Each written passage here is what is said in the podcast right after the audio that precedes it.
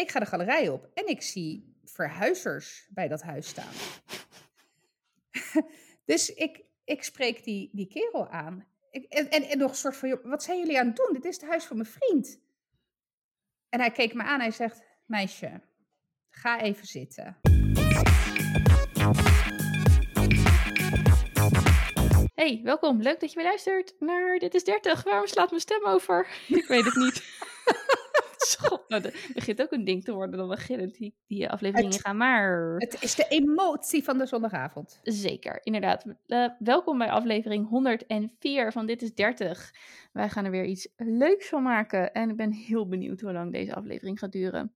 Maar eh, we gaan het zien. Dat weten we aan het eind. Altijd weer een verrassing. Hoe is het met jou, Gaia? Ja, op zich eh, prima. Ik heb wel een beetje een drukke week gehad. Ik heb vandaag mijn skates eindelijk uitgeprobeerd. Ha, hoe ging het? Je zit, je Nou, zit er nog vrolijk bij. Ik zit er niet met een open botbreuk en Nee. een eh, driedubbele dwarslesie bij, nee. Dus hè, we- so far so good. nou, ik zal heel eerlijk zeggen, er, zit, er zat echt een enorme mentale blokkade op dat hele skaten. Ik, Oh. durfde, ik durfde gewoon mijn voortuin niet uit. Ik durfde niet de stap op de stoep te zetten. En ik zat te trillen. Ik was echt net Bambi on ice. En, Ja, echt, dus het was, het was wel een blok. Het was niet mentaal van ik, ik durf het niet te doen. Ik durf niet naar buiten omdat ik bang ben om gezien te worden, bij wijze van spreken. Oh nee, dat interesseert me gereed. de Ja. fysieke beweging. ja. Oh, Ja, terwijl ik heb vroeger echt fanatiek geskate. Ik had zelfs stuntskates, dus ik, ik was echt een fanatiek skater. Ja, dus eh I am a skater girl, yes that's it. Nou, dat. Maar, eh, Ja. sorry. Ehm, eh, maar ja, ik heb het al 10, 15 jaar of zo niet gedaan. En eh, ik, eh, mijn hoofd dacht echt, ja, jij bent gek, mens. Weet je, ik, ik realiseerde me ook wel na de eerste meters dat ik 10, 15 jaar geleden iets wat meer core stability had. Wat natuurlijk helpt in stabiel staan. Hè? En niet het gevoel hebben alsof je Bambi on ice bent. Maar goed, ehm, uiteindelijk eh, over die mentale blokkade heen gestapt. Letterlijk, zeg maar, de stap gezet. En ik zeggen, de eerste paar honderd meter waren echt nog wel heel wiebelerig. En eh, op een gegeven moment had ik het wel weer de smaak te pakken. En kwam toch ergens die muscle memory ook wel weer terug. oh ja, ja, ja. ja. Dus eh Frank die was meegegaan op de fiets met Milo. Want ik had ook gezegd, de allereerste keer wil ik niet alleen. Want als ik mijn been breek, dan heb ik iemand nodig die, nou ja, shit kan regelen. en eh Zeno was ook mee op skates. En op een gegeven moment, het laatste stuk eigenlijk, ging ik nou, zo lekker dat ik echt voem, weggedook. En eh, dat ik achter me hoorde, mama, stop, eh, wacht op ons. Dus toen dacht ik, oké, nou, hè? I Nou, still got it. Vorige week wilde je graag even weg zijn van heel je gezin en de zorgplicht. Dus je Ja. bent een, een seconde of dertig vrij geweest. Begrijp Nou, ik? Nee, ja, nee, maar ik, heb ook, ik ben ook donderdag, en dat was echt last minute be- be- een beslissing. Ik ben ook afgelopen donderdag naar de sauna gegaan in mijn eentje. Oh. Ja. Oh ja, en jij bent echt een sauna lava. Ik ben echt, echt een sauna labba. Ja. ehm, dus ja, dat, ook dat heb ik gewoon gedaan. Want, Goed plan. en eigenlijk een beetje dankzij mijn zusje, moet ik zeggen. Want wij waren met Koningsdag in Den Haag bij het kunstatelier van mijn zusje. Met kinderen. En, eh, of het, het kunstatelier waar mijn zusje werkt, moet ik zeggen. En ehm, op een gegeven moment, we waren daarna een stukje gaan lopen. Waren we ook naar de paleistuinen gegaan. En ik, ja, weet je, ik merkte gewoon... Ik zei ook tegen haar, ik zeg, jezus, ik ben echt moe. Ik ben ook, tenminste, gewoon op, weet je. Dat merk je dan ook aan, nou ja, dat je een beetje kribbig reageert om helemaal niks. Nou ja, dat. En eh, toen zei ze ook van, joh, maar Guy, weet je, eh, waarom neem je niet gewoon een dag voor jezelf? Gewoon, weet ik veel, naar de sauna, whatever. En toen wuifde dat ik in eerste instantie een beetje weg. En toen zat ik s'avonds op de bank. En toen heb ik even mijn werkagenda erbij gepakt. En toen zag ik dat ik geen afspraken had die onoverkomelijk waren als ik die zou declinen. Toen dacht ik, weet je wat? Fuck dat. ik neem gewoon niet één, zelfs maar twee dagen vrij. Want vrijdag was ik ook vrij. Eh, en ik heb donderdag eh, lekker een dagje in de sauna eh, en avond eigenlijk. Want nou, ik was er om eh, 12 uur en ik was om 12 uur thuis. En vrijdag ben ik met Zeno naar Space Expo gegaan in Noordwijk. En eh, daarna naar het strand, eh, nog even uitwaaien. En toen eh, had hij wel, was hij zeg maar, want nou, Zeno en strand, dat is zeg maar zijn natuurlijke habitat. Ah, Dat, ja. dat is echt, inclusief dus ook het water. Maar het was echt fucking koud donderdag. Ja. Dus, uh, hoe heet het? Nou ja, na twintig minuten in het water kwam die echt, nou, bijna huilend. En dat is niks voor zeden. kwam die echt toe, mama, ik wil naar huis. Ja. dus zijn voeten en zijn handen waren echt bevroren. Maar goed, toen zijn we daar nog op een strandtent, uh, of bij een strandtent hebben we nog een patatje gegeten. En uh, met, ik had, gelukkig had ik een keertje de helderheid van geest om in ieder geval een handdoek mee te nemen. dus ik heb hem in die handdoek gewikkeld en ja, was prima. Maar goed, dus en al met al, eh, was, het was een rommelige, drukke week. En dat is ook waarom, lieve luisteraars, jullie de nieuwsbrief van vorige week nog niet hebben ontvangen. Want, to be honest, ik heb nog niet eens de aflevering van vorige week terug kunnen luisteren. ik weet dus ook nog niet of ik zeg maar nu alsnog de nieuwsbrief van de vorige aflevering ga maken. Of dat ik van de volgende nieuwsbrief ook gewoon een, een subcategorietje boeiende links van de vorige aflevering of zo. Misschien, nou ja, ik ben nog niet helemaal over uit. We gaan het dus meemaken. ja, dus dat was een heel lang antwoord op de vraag: hoe gaat het met je? Dus nou, bij deze, hoe is het met jou? Ja, nou uh, prima. Dat was lekker. nee, ik heb uh, de eerste week meivakantie zit erop. En we hadden natuurlijk ook Koningsdag en zo en whatever. En ik ben naar het stadsart geweest, nee, Dorpsstraat. En toen toch een beetje in het stadsart. En George moest halverwege weg, want die ging werken. En toen liep ik met die jongens. En toen was deze toch een beetje teleurgesteld. Ja, hij was zeven, dus hij viel een beetje tussen de wal en het schip. Maar uiteindelijk zijn we dus naar de 8 plus activiteit geweest. Dat was heel cool. Dus uh, hij dook op dat uh, uh, springkussen. En toen zag toen, en Louis wilde kijken bij zo'n sweeper. Dus dan. Is dat een soort van, van Take Me Out? Nee, van ja, Wipeout? Wipeout. Ja, oh, ja, maar dan is zo in zo'n rondje. Dus dan heb je een hoge balk en een lage. Dus je moet bukken en springen en bukken en oh, springen. Dus, nou, ja, dat was, eh, maar dat was een leuk gezicht. En die gast die erachter stond, die deed het ook wel leuk. Uh, maar er stond natuurlijk echt een lange rij. Uh, Louis ging kijken. Mason kwam van het springkussen af. Het eerste wat hij zei was, daar wil ik op. Dus ik echt zo, oh, Wie, dit, is dit mijn kind? Weet je, wat, wat gebeurt hier? Maar goed, ik dacht, let's go. Hij ging ook echt in de rij staan, eerst in zijn eentje, want ik moest Louis nog ergens vandaan plukken. Van, ken je die vier op een rij dingen, die grote vier op een rij dingen. Zeker. Ja, dat, ja. dat is Louis niet weg te slaan. Maar wat oh, hij okay. dus doet, is hij brengt structuur aan in de, in de vier op een rij stenen. Dus, maar goed, er zijn natuurlijk ook heel veel andere kinderen die dat spelen. En nou, 99% van de kinderen heeft weinig op met die structuur. Vindt hij allemaal niet erg, want hij gaat gewoon rustig door. Structuur. Dus nou, dat was hartstikke prima. En uh, dus die is op dit sweeper ding geweest. Ja, maar het duurde natuurlijk ook lang voordat hij aan de beurt was. Nou, echt bizar, want uiteindelijk ging om, um, weet ik het, uh, half één of zo daarheen. Uh, ik dacht echt, nou ja, oké, okay, gaan we een uurtje of zo. En ik, echt om vijf uur of zo zat ik op de fiets naar huis met die jongens. Dus was echt de hele middag nog geweest, ja. ja. Dat was cool. En, um, Even, ja. heb jij een mening over een vrijmarkt? Ik, ik, uh, ik vond het, weet je, naar de speelactiviteiten toe moesten we elke keer over een stuk vrijmarkt. Ik vind het, ik kan het niet. Oké. Okay. Ik, ik, sowieso moet je elke keer zeggen, Louis wou zeggen, mag ik dat speelgoed? Mag ik dat ja. speelgoed? En ik zei elke keer, nee, nee, nee, nee.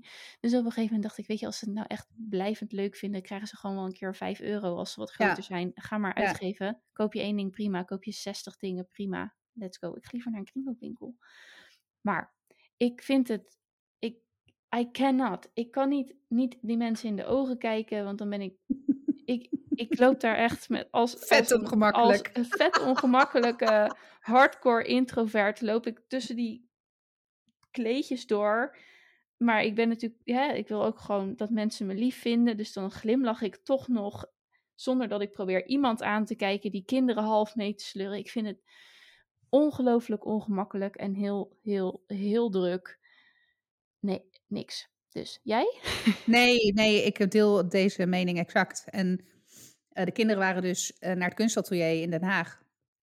En uh, dat is in, de, in het Zeeheldenkwartier. En vlakbij, het was vlakbij het Koningsplein. En dat is het plein waar ik vroeger ook aan heb gewoond. Althans, ik heb in een zijstraat gewoond van het Koningsplein op de Van Zwietenstraat. Dus dat, toen hadden we zoiets van, joh, we hebben anderhalf uur soort van vrij. Want Sanne die bleef bij, uh, bij de jongens, zeg maar, in dat kunstatelier. Dus wij oh, waren ja. anderhalf uur kindloos. En uh, dus toen, toen zei die, to, die uh, dame van dat kunstatelier van, joh, ja, hier in de buurt is er vrij weinig. Op het Koningsplein heb je nog wel kans dat er wat, wat is van een teentje, wat muziek draait of whatever. Dus we kwamen eraan en inderdaad vrijmarkt. Dus ik keek Frenko aan. Ik zeg, nou, zullen we dan maar? En toen hadden we ook allebei zoiets van, oké, okay, weet je, laten we dit nu doen zonder kinderen. Want anders is inderdaad nee, nee, nee, nee, nee. En daar had ik geen zin in. En, en op een gegeven moment had ik nog wel zoiets van, ik zal echt, nou zeg nooit nooit, maar ik zal niet zo heel snel iets kopen op de vrijmarkt. Het enige waar ik op een gegeven moment mijn missie van had gemaakt, was een uh, mastermind spel. Hm, dat was dus dat spel met die kleurencode die je moet kraken. Dat vond ik vroeger fantastisch. En ik denk dat mijn kinderen dat ook een fantastisch spel vinden. Is dus niet meer te krijgen. Althans, ja, een of andere super deluxe versie waar je 40 euro voor neertelt. Neertelt, neerlegt, whatever. Neertelt, ja.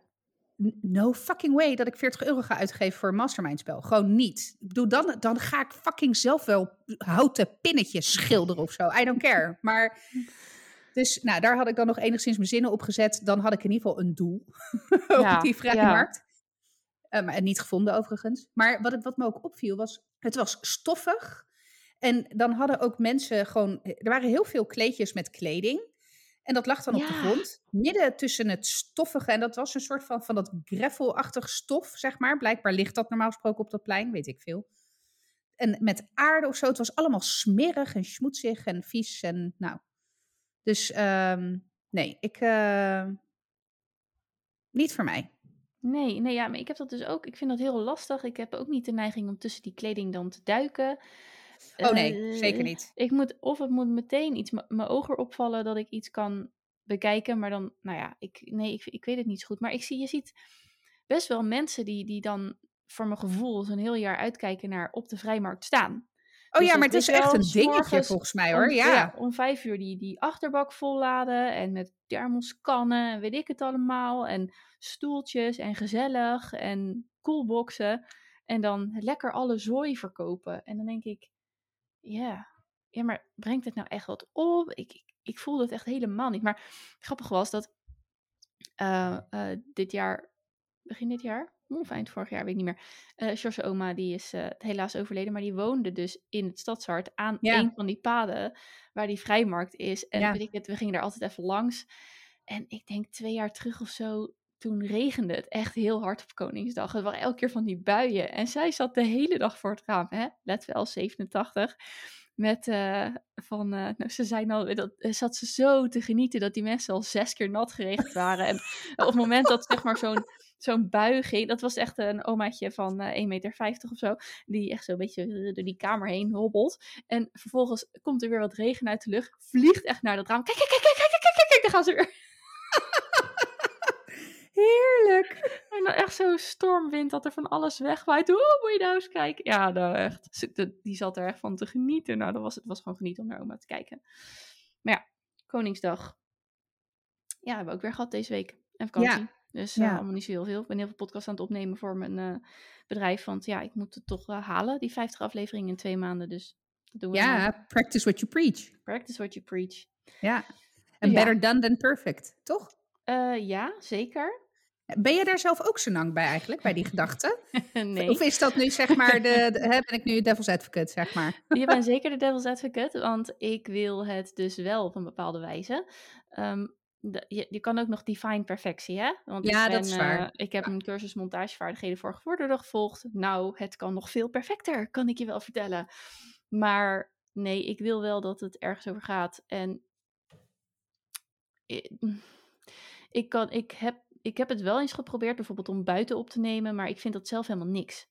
Weet je wel, van sommige mensen die gaan in de auto, nemen ze even wat op en dan flikkeren ze dat gelijk online fijn, werkt voor mij totaal niet. Dus nou ja, in die zin is Done is Better Than Perfect niet helemaal op mij van toepassing. Maar ja, ik heb, weet je, het is ook wel een beetje adelverplicht hoor. Ja, toch? Dus, um, dus nee. De, dat is niet. hey, zullen we even de uh, aflevering onderwerpen in... Voordat we straks weer een half uur ouwe hoeren over dingen die we niet hebben besproken. Nee, nee, nou, ik kan zo Oh, nou, nee, ja. Één, ja, sorry, één dingetje, want die no hebben we niet met je, met je besproken. Um, maar uh, ik moest eraan denken toen we het over Koningsdag net hadden. Uh, ben jij pro-monarchie of ben jij pro-republiek? God ja. Nou, uh, ik ben. Um, ik, ik heb me er te weinig in verdiept om er echt letterlijk een gefundeerde mening over te vormen. Ik ben niet anti-monarchie. Maar ja, ik moet ook zeggen dat ik nooit de. Hoe zeg je dat?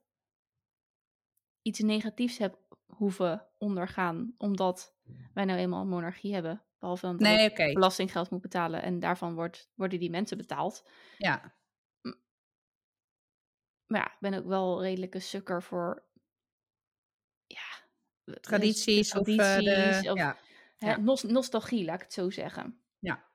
Dus ehm, ja, jij?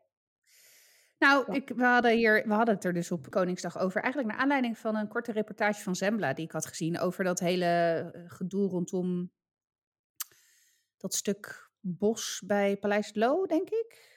Nou, anyway, dat, eh, nou, dat is een heel lang verhaal. Ga ik nu niet op in, want anders zijn we inderdaad een half uur verder.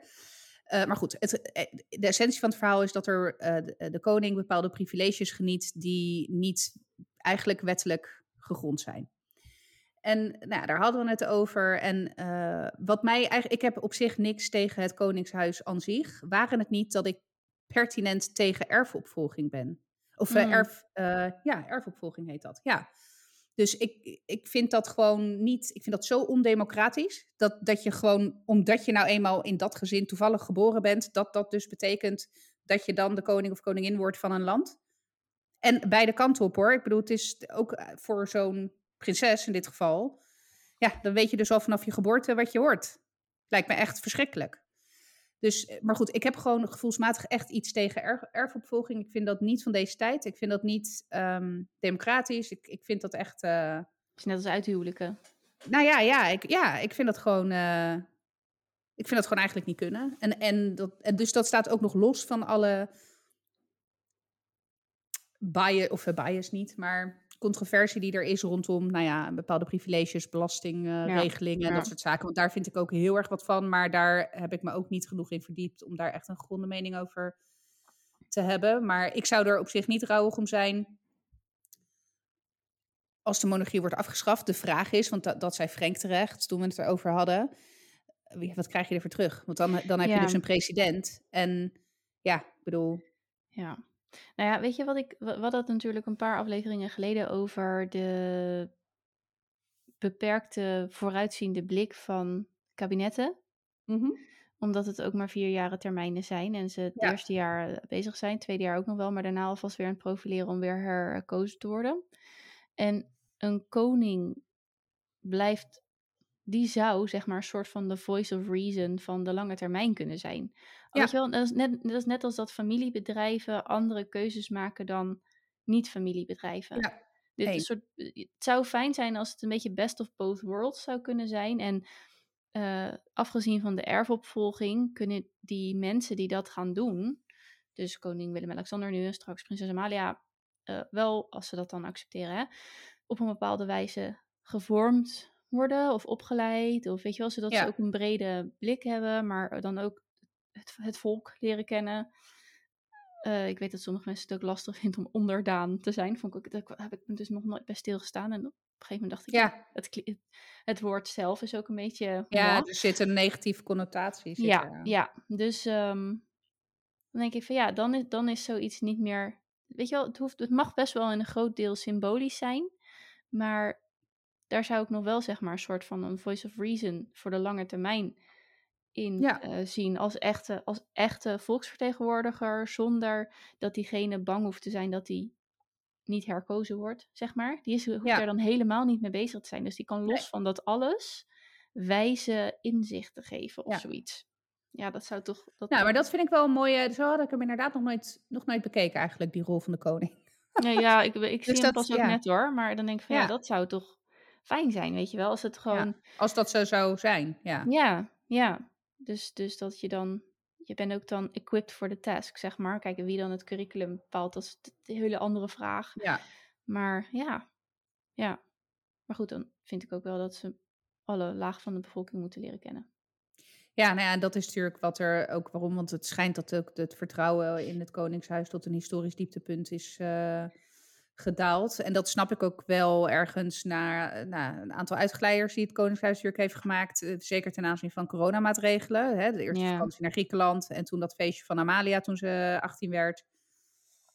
Eh, waarin het, de, het Koningshuis wordt verwezen, of verweten dat ze dus helemaal niet among people zijn, zeg maar. Dat ze geen flauw idee hebben wat er eigenlijk speelt onder de bevolking. Nee. Goed, geen idee hoor, dat, dat weet ik niet. Maar het, het was ineens, het raakte het hele stuk. Voor mij was wat de, de angel was zeg maar die erfopvolging. Dat ik dacht, ja, je vertelt je kinderen, je kan alles worden wat je wil. Behalve koning of koningin. Ja, ja. Je kan natuurlijk aantrouwen en hè, dat. Ja, Maar maar- nou ja, goed, ja. dat is... Very far-fetched. Maar Ja, precies. En in onze situaties is dat eh, schelen de, de, de prinses van Oranje en onze zoons. ja, dat... Ja, eh, eh, net zo'n aantal jaren waarvan Ja. je denkt, hm, ja. haar schaken is misschien wat. oh, zal, zal ik nog eens iets Dus. vertellen wat echt totaal niet feministisch was van mij? Nou, Ik, vertel. nou, ik kwam dus thuis van. nee, dat was niet daarvan. Ik kwam thuis van buiten spelen, denk ik, ja. En toen, eh, wij hebben bij de voordeur zo'n hoekje waar dan ballen kunnen. Dus een voetbal en daarbovenop ligt dan een, de basketbal, de nieuwe basketbal. Dus meestal ligt die basketbal neer. Toen komt er dus een spin omhoog. Maar oké, ik heb dus een spin. Ik heb echt spinnenangst. Maar ik was meestal... Oh nee, niet agorafobie. Arachnafobia. Arachnofobia, ja. Ja. Er gebeurt letterlijk iets. Ik hoor het gewoon ploppen in mijn oren. Er slaat echt iets op Oh, tilt in mijn Jezus, hersen. echt Ja, het is de- ik heb echt een fysieke reactie op spinnen. Maar klein, groot, maakt niet uit? Of Mm, nou, size does matter in this case? size does matter, maar ze moeten wel heel klein zijn, wil er niets gebeuren. zeg Oké. maar. Dus eh, deze was nou ja, zo groot als, eh, nou groter dan een 2 euro munt, zeg maar. En ehm, eh, ja, lichtbruin. Ik kende het ook niet. Weet je, als er dan zo'n hooiwagen is of Ja. een spin waarvan je denkt, ja, die, ik weet, die heb ik wel eens in de... Nou, kruisspinnen ga ik echt nooit van mijn leven aanraken. Maar ik weet niet. De huisspinnen die tegenwoordig er zijn. En als ik dan de enige volwassene ben. En joh, weet je, ik heb mijn hondenangst van vroeger al aan de kinderen doorgegeven. Ik hoop dat ik de spinnenangst niet doorgeef. Ik doe echt mijn best. Dan pak ik die dus en dan zet ik die buiten. Maar ik had dus een doekje gepakt. Ik denk, ik ga dat wel even fixen. Ik loop gewoon twee keer naar die spin toe. En twee keer loop ik tegen een soort Weet je wel, dat je daar naartoe loopt en dat je dan woep, zo eh, 180 graden draait de andere kant op. Alsof ik tegen een of andere mentale wipe-out muur inderdaad aanliep. Het ging echt niet. Maar goed, we waren dus net door de voordeur gekomen en ik had de buurman eh, in zijn voortuin, die zat daar te roken buiten in het zonnetje. Dus voordat ik het wist, stond ik, stond ik weer bij. Toen zei ik, Michael, hoe ben jij met spinnen? Dus ik heb gewoon de, nee buur, joh! ik heb Heb de je de buurman, buurman gevraagd. Ja, die heeft hem weggehaald. Dus so far de zelfstandige In de the Miss, world. Miss Independent, ja. Moest hij lachen? Hoe reageert hij? Hij zei, hij zei eh, nou ja, eh, oké. En toen ging hij eh, hem buiten zetten en toen zei hij, nou interessant, in, inderdaad een heel interessant exemplaar. Ging hij ernaar zitten kijken. Ik zeg, joh, weet je, vind je het goed als ik naar binnen ga? I don't need this, maar bedankt. Dus, nou ja. dat was eh, goed. Het is wat het is. Ik Ja, denk nee, dat als ja, ik eh. 77 ben, dat ik dit alsnog niet doe. Maar ik heb wel vandaag... weghalen. Ik heb, nee, en ik heb wel vandaag geleerd wat betonpoeren zijn. Dat vond ik al heel volwassen. Beton wat? Betonpoeren. Ik ging kijken naar tuinhout. Eh, we hebben een druiventak gekregen van een andere buurman. En eh, toen hadden we daar een idee bij van dat laat je dan groeien, hè? Ja. Over zo'n pergola of Pergola. Ja, ja. structuur. Ja. Dus toen dacht ik, oh, nou leuk. Dus toen ben ik, nou ja, als je het dan over deep dives en rabbit holes hebt, ben ik even de deep dive in eh, tuinhout gaan doen. En dan leer je dus ook al heel snel wat betonpoeren zijn. ik vond het zo'n mooi woord. Ik heb er Ja, echt die gaan- nooit van nou ja. Die, eh, als je dan bijvoorbeeld eh, eh, niet hardhout neemt, of ja, ik denk dat dat dan al wel ophoudt hoor. Dan, je kunt, je, dat is niet zo goed voor het hout als je dat in de grond slaat. Hè, Ja, dat klopt. En Ja, zo. Dus wat je dan in de grond slaat zijn betonpoeren. En daarop vestig je dan je, Je ja, paal. je, je, je schutting of je paal. Ja, of, ja, ja. ja, Ja, ik heb betonnen palen. Ik, zeg maar, mijn schuttingpalen zijn van beton. zijn van beton. Dus alleen je tussenstukken zijn van hout. Ja, Ja. Dus nou, dat vond ik wel weer uh, er tegenover hangen. Dus ik ben weer uh, gewoon helemaal op mijn volwassen niveau waar ik hoort te zijn.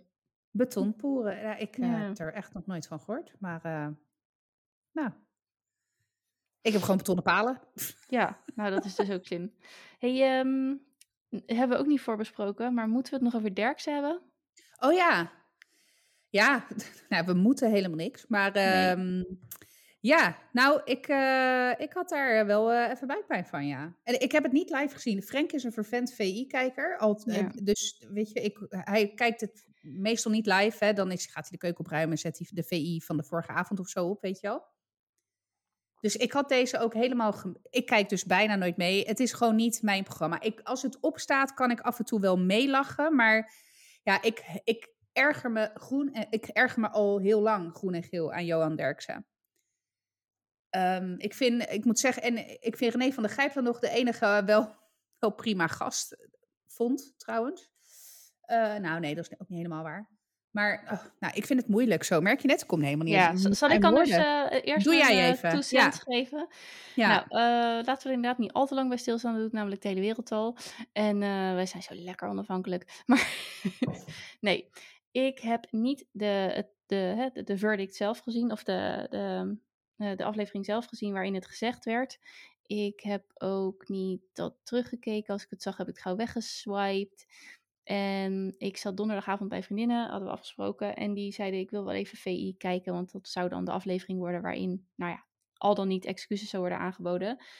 Maar ja, ik was daar best wel fel over. Dus er werd ook echt wel gevraagd, vind je dit oké? Ik zeg, nou weet je, ik, ik vond het heel eerst lastig. Um, dus ik was even op mijn telefoon gegaan en ondertussen zat ik te luisteren. Dus ik heb ook niet alles heel bewust meegemaakt. Ik sta natuurlijk ook te kletsen. Maar wat ik opvallend, wat mij is opgevallen is dat Johan Derksen op een gegeven moment zei, al heel snel zei, ik heb dit op een wijze verteld waardoor er een jolige stemming ontstond. En dat was niet passend, of dat is ongepast, of dat was niet goed. Uh, toen dacht ik, ja, dit, dit, dat klopt. Dit is ook de fout die bij mij, dus dit is ook wat bij mij het meest blijft hangen. Ja. Niet eens het gebeurde zelf. Hoewel nee, maar de reactie daarop. Ja, dus het, is, het gebeurde zelf is tussen één, uh, tussen twee personen geweest. Ja. Is al vervelend genoeg, maar daar hebben wij allemaal niet zo heel veel mee te maken. Maar het ging inderdaad om de manier waarop, om de reactie erop. En dat deed mij uh, ja, plaatsvervangend pijn, laat ik het gewoon pijn. Ja. Daar vond ik wat van. Dus hij zei al heel snel uh, verkeerd verteld. Uh, dus hij zei ook feitelijk onjuistheden. Ja, of dat nou echt zo is, weet ik niet. Want ja, je weet heus wel wat je hebt gedaan. En je probeert nog cooler over te komen dan. Ja, dat is eigenlijk. Ik weet ook niet wat nog ik. Putter. Ja, nou, ik weet ook niet wat ik, wat ik erger zou vinden. Als hij het heeft aangedikt, het verhaal. En eerst, of, of het niet ja. waar is dat de penetratie ja. heeft plaatsgevonden. En dat hij het dus heeft aangedikt. Of dat hij het dat het wel is gebeurd en dat hij daarna een soort van probeert te verbloemen. Ik weet oprecht niet wat ik erger vind, maar goed. Nee, precies. Nee, en uh, toen hij zei van, ik heb die, die dame niet aangeraakt, ik heb er alleen maar een kaars tussen de benen gezet. Toen dacht ik, ja, maar dit is ook iets doen bij iemand wat niet met consent is. Dus dat slaat nergens op. Ik heb er niet aangeraakt, dus er is niks aan de hand. Uh, maar dus dat, dat vond ik opvallend. Ik denk, kijk, hier, heb je, hier raak je in ieder geval wat mij heel erg stoort. En maar uh, René van der Gijp viel me ongelooflijk tegen. Ik ken hem niet zo heel goed hoor. Ik heb het ook niet zo ja. vaak gekeken. Maar hij viel zo ongelooflijk tegen. Ik denk, dit is zo'n... Het was echt... Ik moest denken aan de white fragility. Ja. Dat dit dan male fragility, fragility ja. was. Want, was. Ja. Maar, want hij, hij kon maar niet over uit, want hij bleef ook maar herhalen. Ja, dus heel Nederland denkt nu dat ik lach om verkrachting. Nou, ten eerste gaat het echt helemaal niet om jou. Om dus jou? Oh, nee. echt je bek. Ja. Ja. En, uh, weet je wel, je, en zo iemand uh, heeft nog zoveel stappen te zetten voor die dit ziet. En waar ik in het begin heel erg van tegen het plafond schoot. De eerste paar zinnen die Angela de Jong zei, sowieso dacht ik, wat doe jij hier? Later kreeg ik inderdaad uitgelegd dat het vast is, dat iedereen daar, dat het een beetje rouleert. Maar eerst dacht ik, wat de fuck doe jij hier? Maar goed, dus dat was ook een beetje mijn modus. Ja. Maar ik zat tegen het plafond, omdat zij volgens mij direct als Suzanne Smit af, afviel, die had afgezegd. En toen dacht ik, ja, weet je, uh, als ik bij wijze van spreken, als wij morgen zouden afspreken en, kan je niet voorstellen, maar Frank zou iets vertellen wat hij bij, heel lacherig vertellen, als anekdote, iets ernstigs wat hij bij een medevrouw heeft aangedaan, ja, dan zou ik ook zeggen van, nou, ik heb niet zoveel zin om naast deze persoon te zitten, voel me daar niet heel veilig bij, weet je wel. Ik zeg af. Ja. Zelfs als je, zeg maar, al niet ergens anders gaat zitten of wat dan ook, denk ik, dat is toch je goed recht.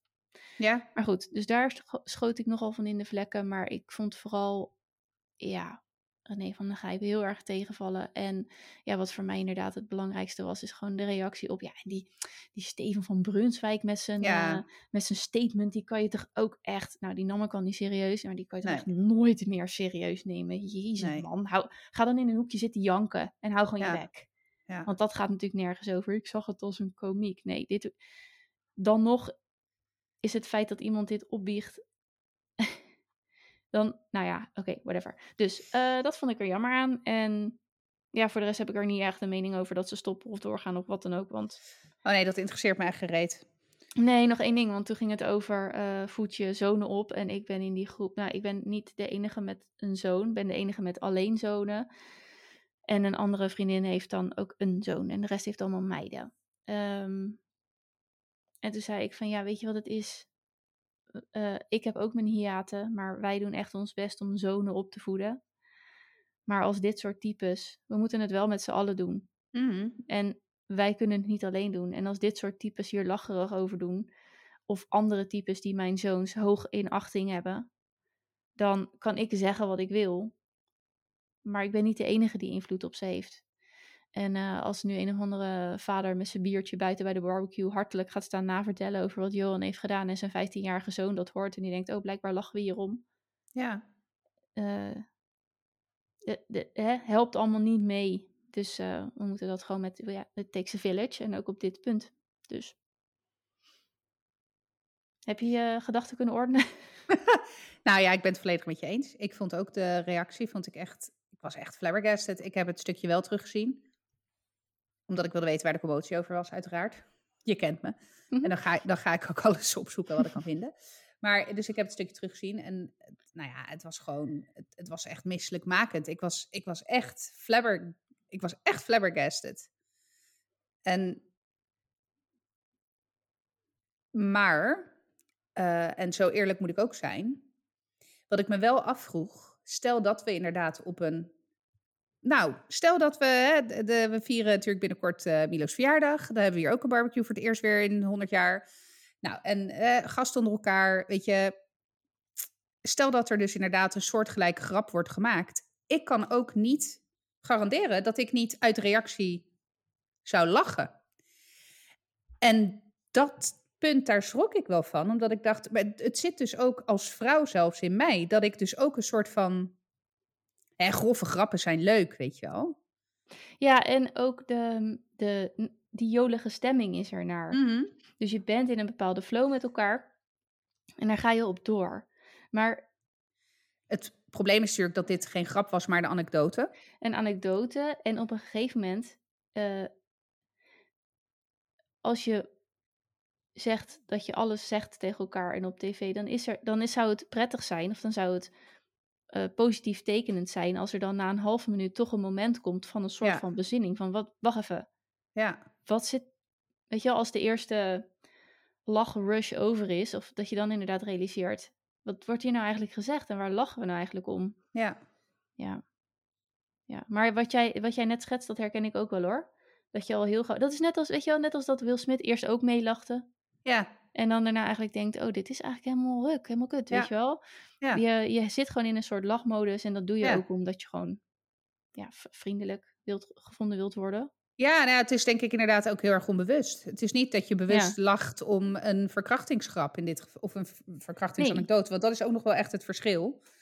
Trouwens, ik vind Nou, ook ja, een verkrachtingsgrap maar- is, is ook maar, nou ja, hè, ik bedoel, de grap die erop volgde over de honkbalknuppel was dan, weet je wel, waar iedereen ook heel erg hard om ging lachen. Ja, ja. Ehm, Nou, maar het is wel goed om weer, weer bewust gemaakt te worden. Nou ja, dat. Hoe, Ja. hoe, hoe werkt dit nou allemaal samen? ja, die, die en ik, piramide van die rape culture en zo, weet je wel. Van wat, wat draagt er nou allemaal aan bij? Ja, kijk, en wat, wat ik wel, wat wel natuurlijk zo is. Kijk, hij, en dat vond ik wel sterk aan, eh, god, wie zei dat? Volgens mij eh Tel Bekkant bij Jinek, een paar dagen daarna. Die gaf aan, joh, weet je, hij, de, de reden waarom hij dit verhaal vertelde was natuurlijk ook een soort van. eh, hij die zonder zonde is, werpen de eerste steen. Mhm, Ja, ja. Dus eh, dat is letterlijk de, de Bijbelvers die hij trouwens citeerde. Maar, eh, of Ruben was, nou, ik weet niet meer wie. Anyway, ehm, dat is natuurlijk de, de incentive geweest. Want het, het ging volgens mij over Johnny de Mol, die natuurlijk nu gestopt is met zijn programma. Ik dacht wel, oh, John die heeft echt slapeloze nachten op dit moment. John senior, met, eh, mhm, met ja. alles wat er is die, gebeurd. Maar eh, goed. ja, kan wat EFT-sessies gebruiken. Nou, precies. Eh, maar hij, hij had zoiets van, joh, hij vindt, het, Johan die vindt natuurlijk de reactie daarop, op, al, op die reactie eigenlijk sinds het, het, het hele verhaal van MeToo überhaupt weer nieuw leven is geblazen door wat er bij The Voice is gebeurd. Hij heeft daar wel een mening over, hè, want hij keurt het wel af. Want hij heeft het iedere keer over die arme meisjes. Vind ik trouwens ook denigerend. Even Mhm, mhm, meisjes. Ja. Maar ehm, eh, het punt wat hij wilde maken is dat we ook niet, niet allemaal roomser dan de paus moeten zijn. Hè? Dus dat we ook gewoon onze eigen zonde, allemaal onze eigen zonde hebben. En allemaal dingen waarschijnlijk hebben waar we niet trots op zijn. Of dingen die we hebben gedaan in het verleden. Dus dat, ergens die boodschap snapte ik ook wel dat hij die wilde brengen. De manier waarop was natuurlijk echt super kut. En ook het feit door de joligheid en de manier waarop hij dat dus bracht. Kijk, als hij had gezegd, joh, ik heb ook in mijn verleden dingen gedaan waar ik niet trots op ben. En het daarbij had gelaten. Ja. Dan was dat ook, weet je, dan, dan was daar ook. Nou ja, ik, ik weet het niet. Ik vind het. Ik, ik heb inderdaad, nou ja, niet zozeer moeite is ook niet goed om dat op die manier te zeggen. Maar eigenlijk wat jij ook schetst. Dat er, er is iets gebeurd tussen twee mensen, prima. Alleen hoe er vervolgens op gereageerd wordt. En wat ik hem ook. En, maar goed, dat is Johan Derksen te voeten uit. Het feit dat hij dan weigert om een fatsoenlijk excuus aan te bieden. Nou, weet je, misschien is excuus. En niet, prima, en niet dat dat. Dan. Maar weet je, Nou ja, nee, eens. Maar de zelfreflectie zou. Het zou fijn zijn als hier een goed gesprek uit voort zou komen. Waar mensen andere inzichten op doen. En Ja. dat gebeurt dan ook te weinig. Omdat in ieder geval vond ik. Want ik heb letterlijk. Dus nogmaals, ik heb niet alles gehoord en de hele, het hele programma gevolgd. Maar de flarden die ik van René van der Gijp had gehoord. Ik denk, ja, dat werkt. Dat, die, die gaat geen, geen centimeter wijken van zijn eigen Nee. zelfkastijding. ja. En dat is echt jammer. Kijk, ja. Als het Ja, maar dat was, dat, was Johan, dat was Johan toch ook? Want die ging toch ook volledig in de slachtofferrol? Ja, Van ja, ik ben nu is- overal gecanceld en prima, want ik heb een uitgeleider gemaakt. En als dat de consequentie is, dan is dat zo. Ja, Op mij kwam dat heel erg over van, joh, ja, kijk mij zielig zijn, want ik mag niet meer mijn radioprogramma bij RTV Rijnmond, eh, weet ik veel, whatever, eh, presenteren. ja. Ja, ja het, is, het, is, het is heel erg precair en tegelijkertijd Ja. ook heel groot. En Ja. tegelijkertijd ook hopelijk de kans om bij wel een aantal personen een soort die paradigma shift in ieder geval in gang te zetten. Ja. Dus ehm, Dus dat. let's hope, let's hope so. Ja. Hey, ehm flabbergasted. Ik heb een bruggetje. Want jij stuurde mij nog iets over dat je ook flabbergasted op de bank zat deze ja. week. Ja, ik begon mijn app relaas naar jou, geloof ik, met 16 keer OMG, OMG, ja, OMG, ja, ja. OMG. Nou, en dat waren er echt, ehm, dat, dat was ook terecht, die 16 Ja. keer. Oké, nou, ehm, afgelopen dinsdag, het Zeno heeft in de vakantie, of überhaupt heeft hij op dinsdag en woensdag geen BSO. En dus ook in de vakantie gaat hij niet naar de BSO de hele dag. Dus hij was thuis, maar wij waren aan het werk. En eh, nou, ja, normaal gesproken moeten we hem best wel nudgen om buiten te gaan spelen, om een frisse neus te halen, om iets anders te doen dan op een vierkant scherm te turen de hele dag. Maar goed, dat was aardig gelukt. Hij werd opgehaald door eh, een vriendje. En dat vriendje, dat, daar speelt hij nog niet zo heel lang mee. Dus dat is niet zeg maar een van de geëikte vriendjes die we door en door kennen, weet je wel. Dat is een vrij nieuwe aanwinst in zijn vriendenkring. En eh, dus nou, hij ging met hem naar buiten. Hartstikke leuk kereltje verder, echt helemaal niks, eh, niks op aan eh, te merken. Dus hij ging met hem eh, buiten spelen. En eh, hij, echt, hij was de hele dag buiten. Dat was echt... ik heb het nog, we hebben het nog tegen elkaar gezegd van nou, weet je, eh, hij is echt van tien tot zes buiten geweest. Dus, eh, maar goed, hij kwam dus af en toe wel thuis. eh, ook gewoon om wat te eten of te drinken. maar ook een aantal keer dat hij dan ineens naar boven soort van li- glipte, sneakte. En Frank die zit, die heeft zijn werkplek naast de trap. En die zei op een gegeven moment tegen mij, kijk, hij heeft iets onder zijn jas. Dus we vroegen ook aan hem, ik zei, "Joh, wat ga je doen? Ja, ik heb schelpen gevonden, dus ik, die ga ik boven neerleggen.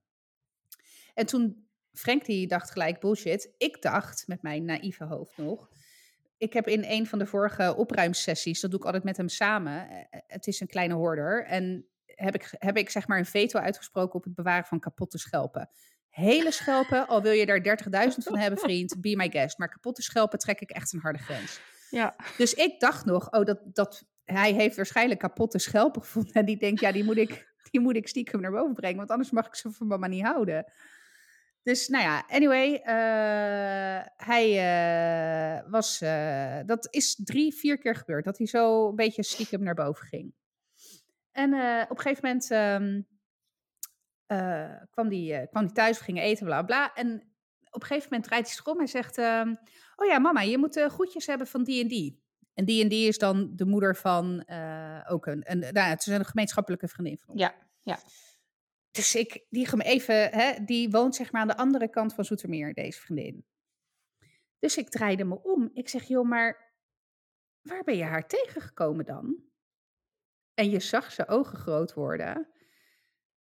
Ja, dat wil ik niet zeggen. Dus ik zei, ik zeg, ja, Zeno, je weet, je weet hoe het is. Als je eerlijk tegen me bent, word ik niet boos. Maar als je niet eerlijk tegen me bent, dan word ik wel boos. En als je nu niet eerlijk tegen me bent, dan bel ik haar om te vragen waar ze jou is tegengekomen. En toen dacht hij, shit, I'm Catch 22, ja. ja. dus meneer, die was uh, op zijn fiets naar het stadshart gegaan. En wel naar de Intertoys. Dus die is, hij is dus uiteindelijk zeven keer naar het stadshart heen en weer gefietst. En, en hij ging dus iedere keer naar boven om uh, nou ja, geld uit de spaarpot te pakken naar het stadsartfiets, naar de Intertoys. En dan had hij iets gekocht. En dan, dat sneakte hij dus naar boven onder zijn jas. dus hij heeft voor, nou, ik geloof alles bij elkaar, zo'n 30 euro aan speelgoed gekocht in zeven rondes. Um, en even, ja. even, hij is 8,5. Hij is 8,5, ja. En, en, niet eens, ja. Nee, nog niet eens. En ja. het, het, de Intertoys, het stadstart, is niet per se drie minuutjes fietsen. Nee, nee, dat is uh, kwartier, twintig minuten fietsen vanaf hier. Ja, ja ik, ik en best wel. Dus en het, ja, grote, grote wegen over alles. Ja, ja, het is niet even om de hoek, zeg maar. Nee. Nee. Nee, dus ik, uh, en het, want ik vroeg op een gegeven moment ook aan hem. Ik zeg, joh, maar, want ik had echt zoiets van, joh, maar hij weet ook helemaal niet hoe hij daar moet komen. Want uh, wij zijn van die loeder mensen die met de auto naar het stadshart gaan. We gaan nooit met de fiets naar het stadshart. Dus uh, maar het, volgens mij ging het dus zo dat hij, ze hadden het met dat vriendje erover. En dat vriendje heeft blijkbaar ouders die wel gewoon als brave burgers door Zoetermeer alles met fiets doen. Dus, dus dat kereltje, die, dat vriendje van hem, die wist dus hoe die bij het stadshart moest komen. En toen ging Zeno daarop door van, oh, maar weet je dan ook hoe we bij de Intertoys moeten komen? Nou. Uh, Een plan ja. was geboren. Ja, en, en dat je dat dan ook nog één keer doet. Maar gewoon. Maar zeven keer. Nou, nou, en kijk, want de eerste drie keer is hij dus met hem gegaan.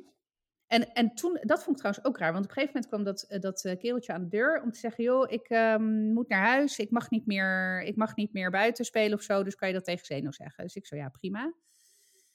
Uh, en Zeno die zei toen van, joh, nee, maar dan ga ik wel alleen buiten spelen. Nou, even, hè, um, het is hier altijd, joh, ga naar buiten die en die en die ophalen. En als die en die en die niet thuis zijn, dan komt hij na vijf minuten weer thuis. Nee, er is niemand, ik blijf binnen. Dus hij is nooit van het alleen buiten spelen. Dus daar hadden bij mij ook wel wat belletjes moeten rinkelen. Maar goed. Hij is daarna dus ook nog vier keer alleen gegaan. Oh mijn god. Ja, dus... Uh, ik moet eerlijk zeggen, ik ben echt zeer trots op ons. Op hoe wij dit pedagogisch hebben aangepakt. Want we zijn inderdaad niet boos geworden. Maar ik voelde, dat is het ook. Ik voelde niet per se boosheid. Ik was eerst echt gewoon stom verbaasd. En daarna had ik ook een soort van trots of zo. Ja, zo van, nou echt, wat een... Ik dat was ook echt mijn derde ja. reactie. Maar wat een held eigenlijk. Ja. Kijk, het, het hele stiekem is natuurlijk een beetje jammer. op zijn zachtst gezegd.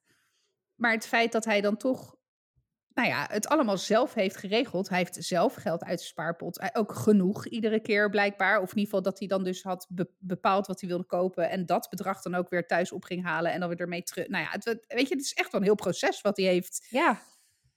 En dat hij dus ook gewoon heel huids is aangekomen. Zijn fiets niet is gejat. Want op een gegeven moment vroeg ik ook, maar joh, had je je fietssleutel eigenlijk bij je? Uh, nee, hij heeft zo'n kettingslot, zeg maar. Of tenminste oh, ja. zo'n... Ja. Zo'n los hij ding. Hij heeft zo'n los slot. En uh, nee, nee, ik zeg, oké, okay, waar heb je je fiets dan neergezet? Ja, ja, aan de zijkant buiten het stadshart. Ik zeg, oh, nou, ik ben blij dat je fiets dan nog er stond, zeg maar. Nadat hij er zeven keer onbeheerd heeft. Uh, maar goed.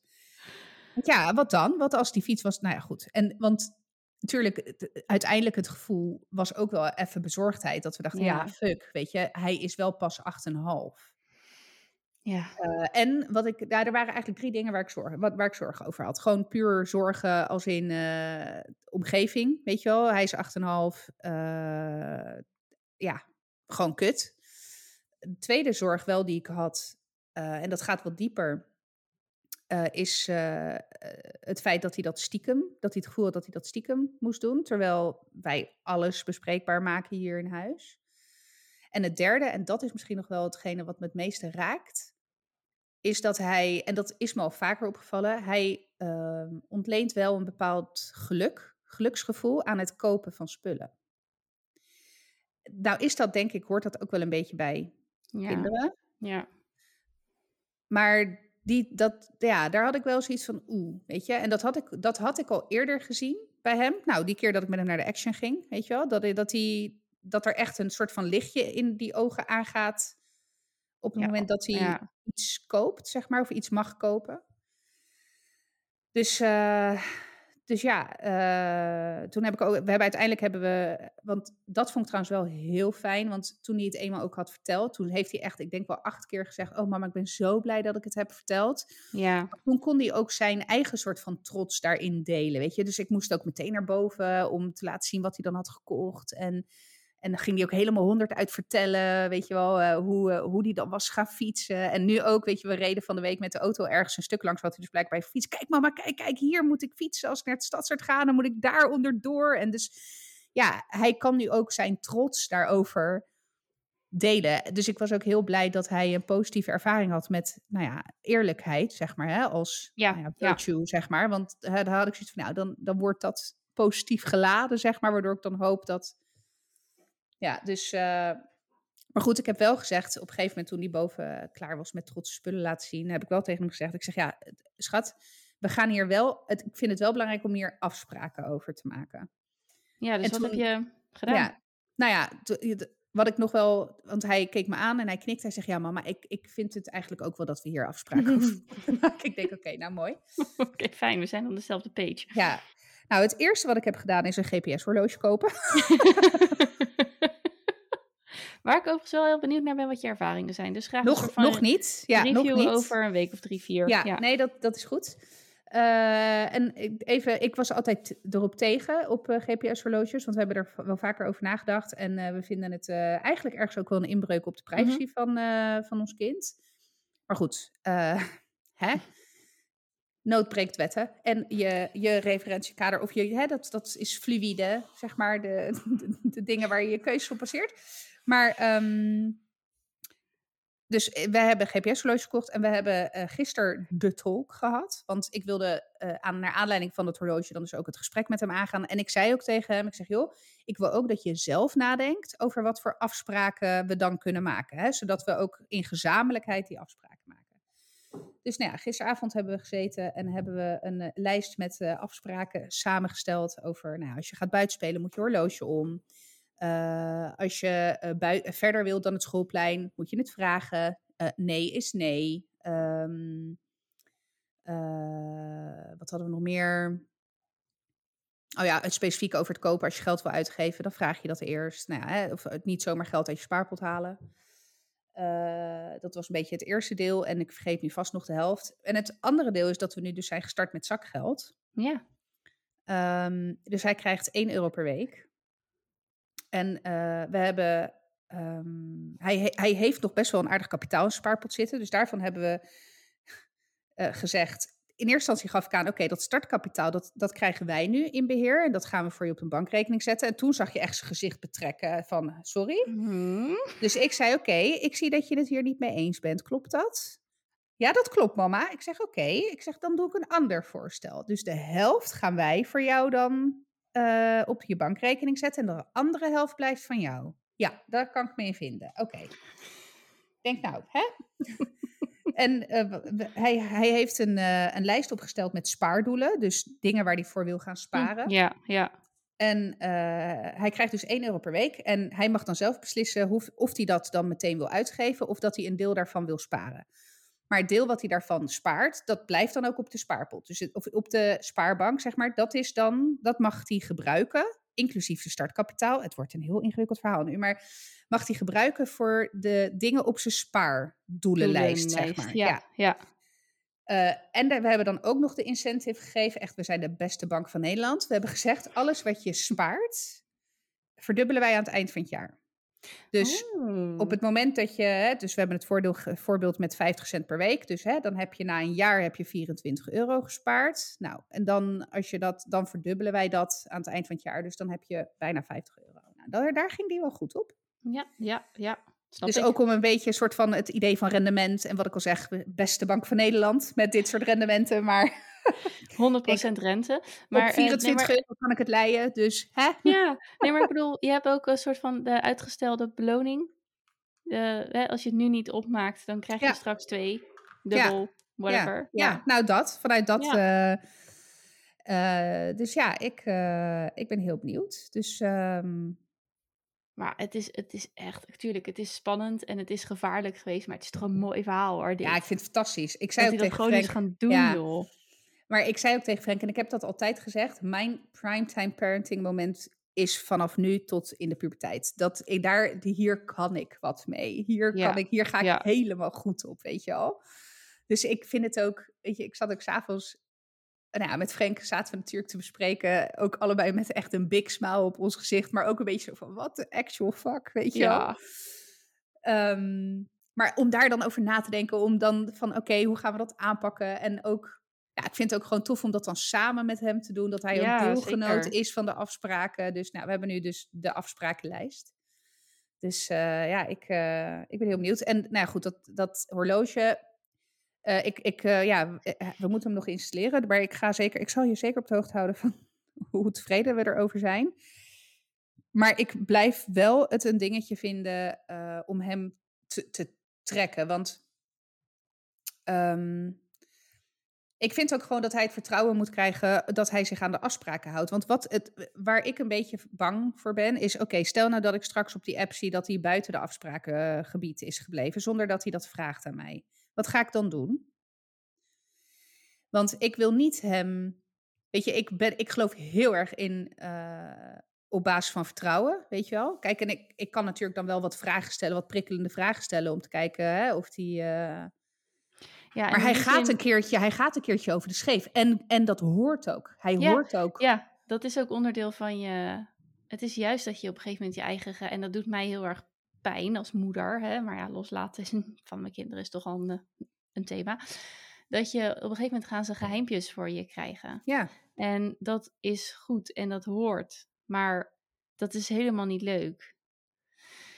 Ja, weet ik het. Ik zou denk ik een soort, soort, een soort, soort buffermarge. Dus hij mag tot het schoolplein, maar weet ik Ja. het, eh, het winkelcentrum. Als hij ziet Ja. winkelcentrum, dan, eh, nou, dan zou ik er echt wat over zeggen. Weet ik veel, zoiets. Weet je wel? ja, ja.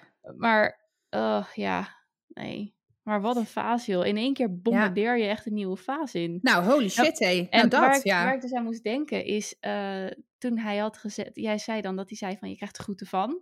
Ja, Toen moest ik zo aan Jaden denken, ook op die leeftijd. Die had dan, dan, dan, dan flikte die iets. En dan had hij onwijs de behoefte om dat, om toch betrapt te worden. ja, Eh, zodat hij dat, ja. weet je Oh wel. ja, Dus, oh dus- ja. dus ik weet niet of je dit dan, als ik hè, in Oh, hindsight ja. dan herkent. Want hij had natuurlijk helemaal niet hoeven zeggen, mama, je krijgt er goed van. Want Nee, want het was... genoeg. Nee, ja. Dat is een soort van zo dom, om tussen Ja. aanhalingstekens. Maar de, dat weet ik nog van Jaden, dat hij dan zo de, hè, dat ze willen dan toch nog betrapt worden, omdat ze het toch niet. They Oh, maar in. dat zeg is maar. een goeie. Nee, maar dat zou heel Ja. erg kunnen. Want hij was op alle andere fronten zo fucking uitgekookt. Want ik vroeg bijvoorbeeld ook op een gegeven moment... joh, maar waar heb je de verpakkingen gelaten? Want ik zeg, joh, liggen die nog boven? Of van, van het had dan Ja, Lego-setjes ook gekocht. En eh, toen zei hij... eh, toen moest hij lachen. Hij zegt nee. Want eh, die, ze hadden, hij had dus blijkbaar op het schoolplein op het grasveld gespeeld... en er zit een kuil in dat, eh, in dat grasveld. En de grap is, eh, Frank die kwam terug met de fiets van boodschappen doen of iets. Of nee, van Milo halen. En Frank die zei dat ook, want op een gegeven moment, Zeno zag hem. En die ging ineens rechtop staan en die bewoog zeg maar voor die kuil met Frank mee. Dus Frank die had toen al helemaal zoiets van, joh, wat de fuck is hier aan de hand? Maar hij, hij was dus met dat speelgoed in die kuil aan het spelen. En hij had dus ook die eh, verpakkingen weggegooid in de prullenbak op het schoolplein. S'avonds voordat dit uitkwam, is Frank nog met hem gaan frisbeeën op dat grasveld. Ja. En toen had Frank een stuk glas gevonden op het grasveld, dus die wilde die weggooien. En Zeno, haantje voorste, nee, nee, nee, nee, nee, nee, nee, nee, nee, die gooi ik wel weg, papa. Kom maar, geef maar, ik gooi hem wel weg. Omdat die, dacht, die dacht natuurlijk, ja, kut, die verpakking Ja. moet liggen in die prullenbak. Wat gebeurt Dus- er nou? Maar dat bedoel, dus hij is heel uitgekookt geweest. Dan Ja. kan ik me inderdaad bijna niet, nou ja, goed, ik weet het niet, maar bijna niet voorstellen dat hij, ja, of misschien dan toch onbewust dat hij dat op die manier heeft.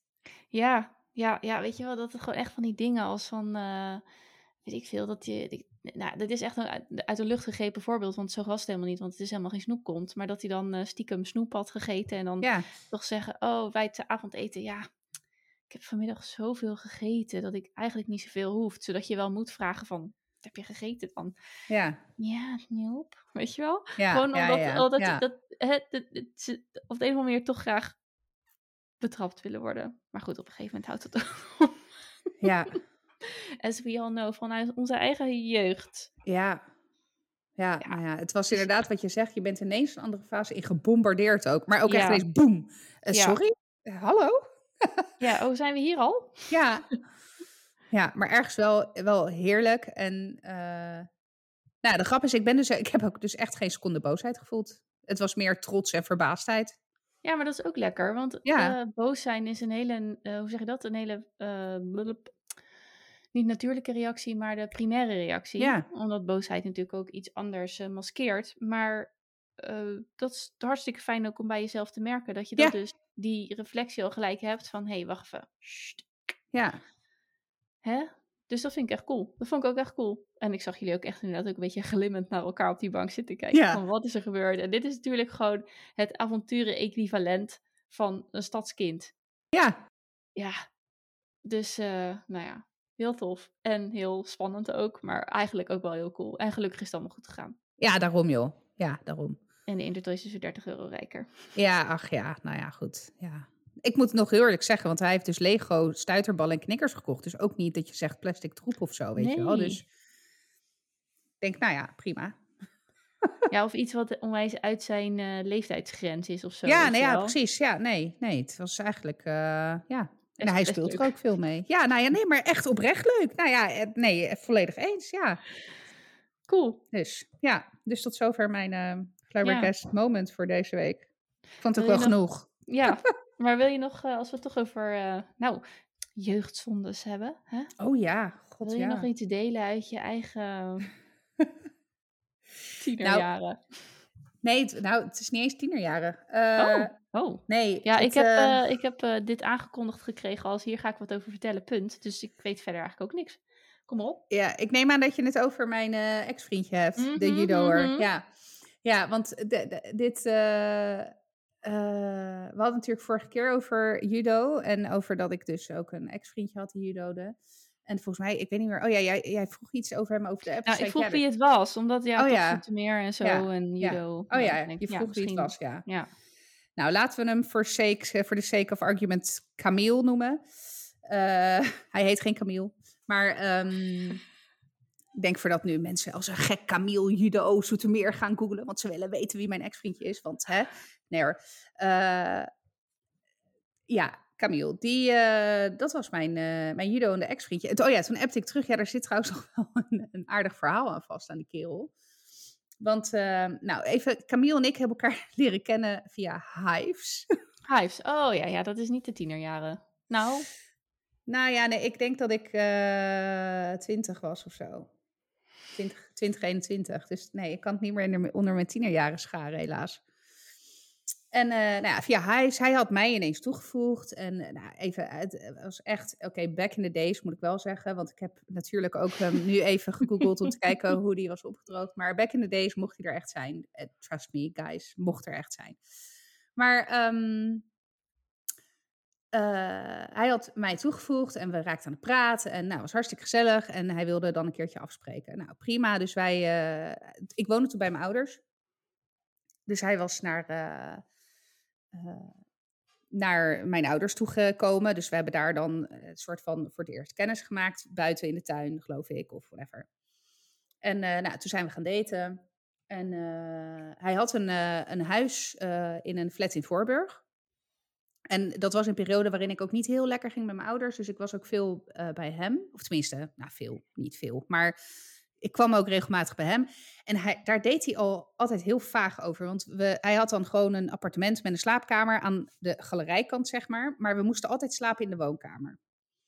Uh, want hij had daar een slaapbank. ja, nou ja, goed.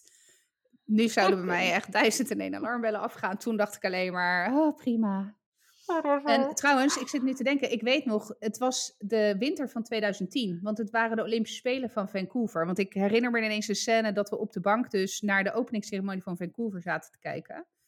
Eh, dus 2010, dus ik was uh, 21, 21, ja. Ja, dat jaar, dat jaar werd ik 22. Dus niet zo heel lang voordat ik nee, Frank ook uh, weer... Uh, nee. ja. Maar goed, anyway, um, dat was wel heel vreemd. Dat, we, dat ik dus iedere keer naar de of dat we in de woonkamer moesten slapen. Dat ik dacht, je hebt een slaapkamer. Maar fine by me, jongen. Als jij hier beter slaapt, eh, best. Hij had trouwens een kat, die heette Gaia, herinner ik me nu ook. so, this is all coming back to me. Maar goed, nou ja, hij had, een kat, hij had twee katten. En een daarvan heette Gaia en die andere Noora of zo, weet ik veel. Maar hij had in ieder geval een kat, die heette Gaia. Wel met een Y, waardoor ik dus ook dacht, oké, nou dan heb ik, hoop ik in ieder geval niet dat je nu ineens als een of andere psycho je kat zogenaamd naar mij hebt vernoemd. Maar goed, anyway. Um, fast forward. Oh, hij werkte trouwens, uh, zei die, want hè, daar vindt het. hij werkte uh, als IT-consultant gedetacheerd bij Heineken. En um, op een gegeven moment, uh, ik, wat deed ik toen? Studeren, werken, ik weet niet meer wat ik deed. Maar anyway, er kwam op een gegeven moment een moment waarop uh, oh, ik had trouwens ook zijn huissleutel. Sorry, dat is ook nog een detail. Ik had, ik dus, dus je had wel zijn huissleutel? Ik had wel zijn huissleutel. En mind you, we waren net een maand samen, hè? Maar goed. Um, Oké. Dit verhaal gaat alle kanten op. Uh, Oké, okay, fast forward. Um, uiteindelijk, na een beetje... Uh, hij viel een beetje door de mand met dat werk. En op een gegeven moment... Um, was die, was die iedere keer overdag bereikbaar of zo? Of tenminste, op een gegeven moment ging ik wat kritisch vragen stellen maar moet jij niet werken of zo? Nou, het kwam een beetje de aap uit de mouw dat hij dus uh, uh, zijn contract niet verlengd was. Uh, en dat hij dus op zoek, op zoek moest naar, naar werk. Ondertussen had hij ook gevraagd of hij een paar weken bij ons mocht logeren, want, dus bij mijn ouders hè, is ons. want in zijn appartement werden alle lode leidingen vervangen. Dus hij kon niet zijn huis in, zeg maar, omdat dus het leidingwerk vervangen werd in dat ja. huis. En ergens begon bij mij mijn onderbuik te zeggen: hmm, er klopt iets niet. Dus uh, op een, nou ja, weet ik veel, woensdagochtend, middag, I don't know, dat weet ik niet meer. Mijn ouders waren naar Duitsland die dag, dat weet ik wel nog. Want mijn moeder die uh, kreeg een MRI in Duitsland.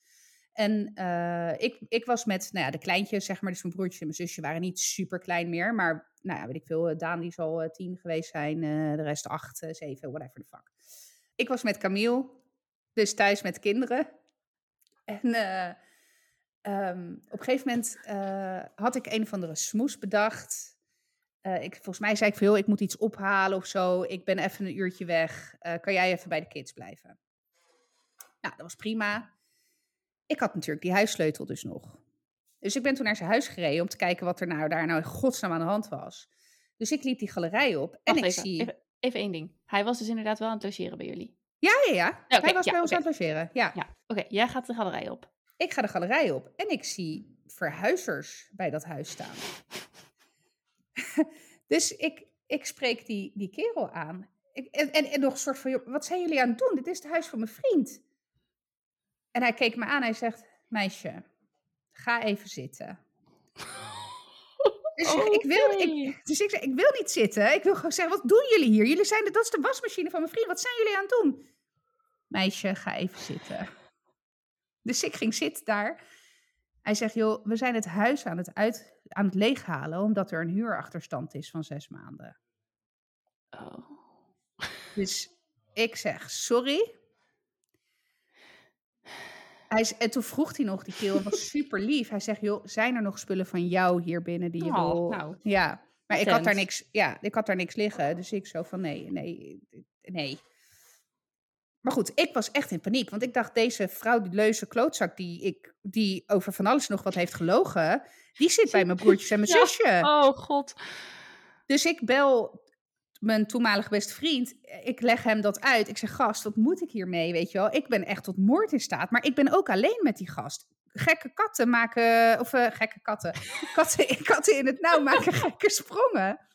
Fuck, hé. Dus hij, hij helemaal, die, die beste vriend van mij, van, joh, ga gewoon naar huis. Blijf rustig. Zeg desnoods dat je koppijn hebt en dat je even gaat liggen of zo, weet ik veel. Maar wacht met iets zeggen totdat je ouders erbij zijn. Want er Ja. zijn drie kleine kinderen bij. Dus nou ja, weet je, ehm, uiteindelijk eh, kwamen mijn ouders thuis. Dus nou ja, ik, eh, de, de boel ontplofte soort van. Eh, toen kwam dus echt de aap uit de mouw dat hij dus al veel langer zijn baan kwijt was. Dat hij dus in geldproblemen zat. En nou ja, allemaal ellende. Maar sorry, sorry, sorry, mea culpa, mea culpa. Ja, ik was er echt tot 30.000 keer klaar mee. Maar mijn ouders, barmhartige Samaritanen als ze zijn... Die, ja, maar die, en dat ergens, weet je, die, waren, die gingen heel goed met hem. Weet je, die vonden die, die ze, ze ja, vonden het gewoon een leuke gast en gewoon sneu en zielig. En, dus die, en ik zei van ja, allemaal leuk, maar bij mij komt hij niet meer in mijn bed, weet je, rot op. Nee. Weet je, in mij, dus dus hij, hij is toen, bij mijn ouders op de bank gaan, Oh. gaan slapen. Ongemakkelijk. Nou, super ongemakkelijk. En toen kwam het, want eh, hè, mijn ouders hadden ook gezegd van... joh, we gaan je helpen met werk zoeken, met, eh, om weer op je, op je, op, hè, om weer op je pootjes terecht te komen. Echt super lief. Eh, echt, nou ja, toen vond ik het wat minder lief. Maar in hindsight, pama, hart van goud. Ondanks dat het een klootzak was. Want, en toen barstte echt de bom. Verjaardag van mijn moeder. Eh, want, oh ja, hij moest zijn laptop en zo inleveren. Zijn auto moest hij inleveren. Want ja, hij was natuurlijk niet meer, eh, niet meer aan het werk. Eh, verjaardag van mijn moeder. Ehm, we gingen naar het Schoutje in Wassenaar uit eten. Dat was altijd de lievelingsplek van mijn ouders. En ik ging... hij, hij rookte niet. Mijn moeder die ging buiten roken. Die zei tegen mij, Guy, loop even mee. Dus ik met haar naar buiten om een peuk te roken. En ze zei, joh, Guy... Camille gebruikte haar computer nu om zeg maar werk te zoeken enzovoort ze zei, eh, en toen zei ze tegen me, joh, ehm, ik zat er net achter de computer en hij heeft zijn e-mail-inbox open laten staan op mijn laptop. Dus mijn moeder zei, ik heb niet gekeken, doe ermee wat je wil, maar weet dat dat, hè, Kan. het kan. The opportunity is there. Arised. Yes. Dus toen heb ik nog met mijn moeder soort van bekokstoofd van, joh, weet je, ja, want ik heb nog steeds een onderbuikgevoel. ja, ja. Eh, leid jij hem straks af thuis, want die laptop stond aan de keukentafel. Leid jij hem straks af, dan kan ik ondertussen onder het mom van, weet ik veel, iets opzoeken, achter die laptop duiken. Nou, en toen kwam dus de aap uit de mouw. T- In de inbox zaten dus allemaal, hij zat met heel veel wijven te, te chatten en weet ik wat allemaal. Dus het was ook nog een notoire schuinmarcheerder, zeg maar. Ehm, en toen ben ik echt à la Hollywood, ben ik naar mijn, naar mijn slaapkamer, waar dus zijn kleding ook nog lag, gestormd. Heb ik echt, oh, ik kan me dat nog zo goed herinneren. Hij, daar hing zeg maar zo'n overhemd van hem aan de deur. Die heb ik echt eraf gerukt. Oh, Ben ik naar de keuken gerend, heb dat echt zo naar zijn hoofd gesmeten. En nou, rotje op, teringleier. En nou ja, dus toen heb ik hem echt letterlijk echt gewoon naar buiten geduwd. Zijn kleding zo achter hem aangegooid op oh, straat. wauw, ja, filmscènes en alles. Zeker, zeker.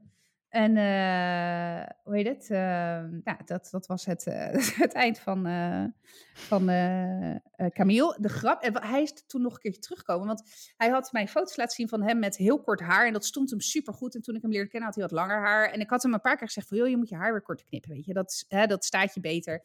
Hij is dus toen na een week of twee met hangende pootjes nog teruggekomen dat hij heel graag het met mij wilde uitpraten. En hij hield zoveel van me en bladibladibla. Dus ik, ik liep naar die auto toe en ik zag dat hij zijn haar geknipt had. Ik denk, ah, Oh, god. Jezus gast, gadverdamme, echt tiefte op, weet je wel. Terwijl die, hij wilde zijn haar dus nooit knippen. Dus nee, dat is zo van, kijk eens wat ik voor jou gedaan heb. Nou, dat. Dus, eh, dus ja, tot zover mijn Een soort van, judo, een soort van mijn judo en de ex. mislukte hive-swindler dit. Ja, nou echt ja. Ja, oh. Maar, echt- maar dit, is, dit zijn toch van die verhalen die je vaak hoort. En ik denk, wat, wat mankeert die gasten? En inderdaad ook elke keer maar weer terugkomen. Dus ik weet niet of eh, Camille je in de tussentijd nog ehm, eh, heeft weten te... Maar ik ken dus ook van eh, verhalen in mijn omgeving... dat gewoon dan ineens anderhalf jaar later... wordt er Ja. ineens via een ander Facebook-account... met een andere naam... dan gewoon een berichtje gestuurd. Hallo. Oh ja, nee. nee. Dat, en dan wordt er niet gereageerd en dan anderhalf maand later, jammer. ja, nee. Nee, maar volgens mij heb ik hem toen ook overal geblokkeerd. En mijn moeder heeft, mijn moeder heeft wel nog eh, een mail gestuurd naar zijn vader. Oh, met wat erin? Van nou ja, eh, een- om, nou, eh, ook een beetje van, joh, dit is er gebeurd. Ik maak me zorgen om je zoon. Oké, fair enough, ja. Nou ja, ja. Oh ja. En daar heeft ze wel nog wel. reactie op Ja, gehad toen trouwens. Van, joh, bedankt voor je signaal. En nou ja, goed. Dus nee, dat. dit verhaal, dit kende ik niet. Nee joh, wat raar Nee. joh. Dat ik jou dit nooit heb verteld. Ja, ja. basketballen, Camille die ineens uit Ja. de hoge hoed komt. Ja, ja. Wonderlijk. ja. Maar Dus goed, eh, hij, eh, hij eh, loopt toch nog ergens op de aardbol rond. zeker, want ik heb hem gegoogeld. Ja. heeft blijkbaar nog wel te eten gehad en zo. Dus ja. ja, en is gestopt judo Maar- waarschijnlijk. Trouwens, waarom sliepen jullie nou in de woonkamer?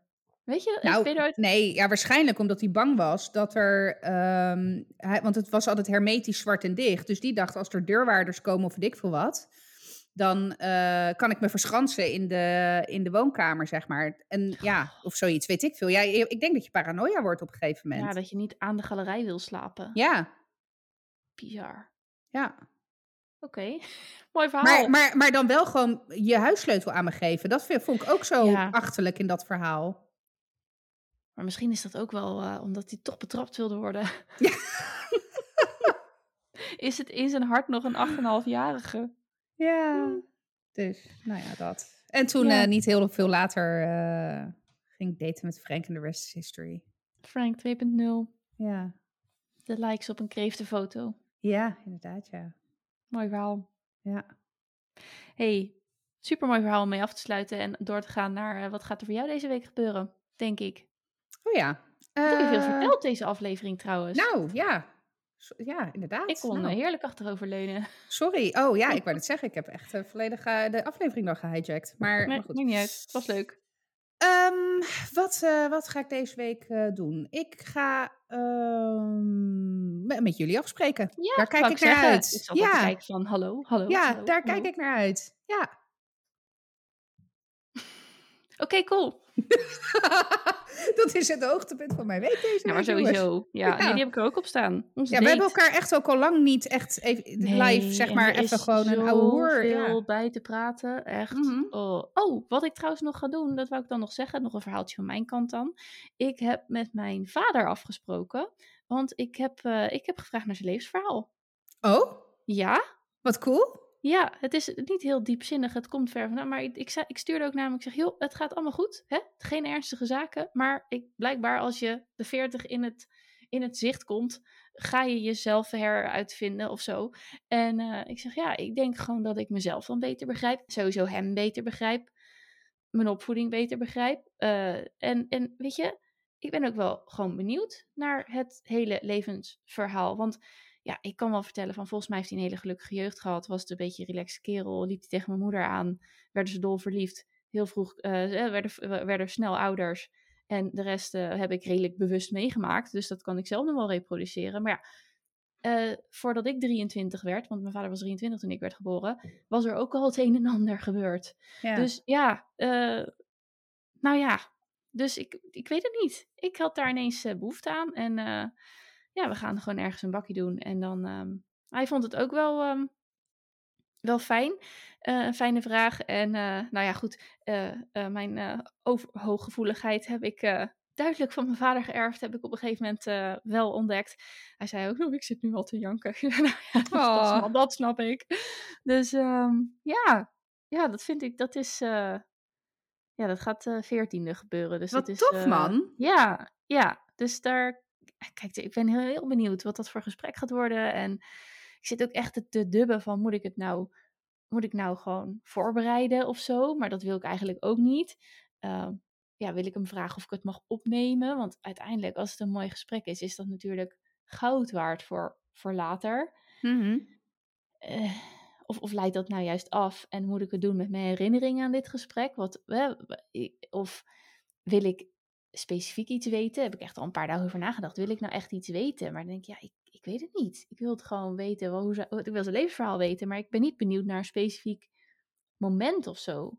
Meer van dit en dit gebeurde en dat ik dan iets ga vragen als van, maar wat heeft dat dan voor jou betekend? Of heeft dat jou een bepaalde richting op uh, doen gaan of zo? Misschien dat, maar dat moet het gesprek een beetje uitwijzen. Ja. ja. Heel cool. Ja, dus een redelijke bold move wel in mijn geval. Ja.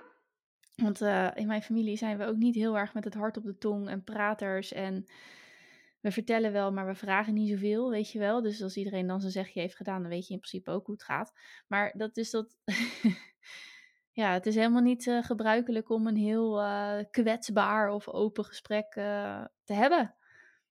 Ja, nou ja, heb volgens mij ook wel eens eerder gezegd dat, dat, niet, dat er niet per se met ik hou van jou of, of gestrooid werd, weet je wel. Dus dat, dat, hè, dat betekent niet dat de liefde minder is, maar het is heel nuchter en ja, dingen gaan zoals ze gaan. En gemütlich. Gemütlich. En je houdt het, ja, je koudt daar zelf een beetje op, zeg maar. Ja. dus ja, ja, heel veel. Ik kijk er heel erg naar uit. Ik zou liever dat het morgen was dan dat het de 14e ja. was, zeg maar. Ja. Maar uh, ja, moet nog even wachten. Leuk. Dus dat is misschien nog wel leuk om te delen. Nou, maar dat is dus niet deze week. Deze week heb ik met jou afgesproken. Gaan we met jou afspreken. En uh, wordt onze oudste 15. Ja, dat is waar, ja. Over twee dagen. Ja. Ja. Dinsdag, ja. Ja, dus dat is. Uh, oh my god. Over, over volgende fases. 15, nou, is echt zo'n. 15 is echt zo'n grens, jongen. Ja. Voor mijn gevoel. Ja, maar ik weet nog zelf, ik vond 15 super kut. Nou ja, het, het, is een beetje, het is het klein voor het tafellaak te groot voor het servet. Ja, precies. En dat merk je heel erg ja. in allerlei situaties.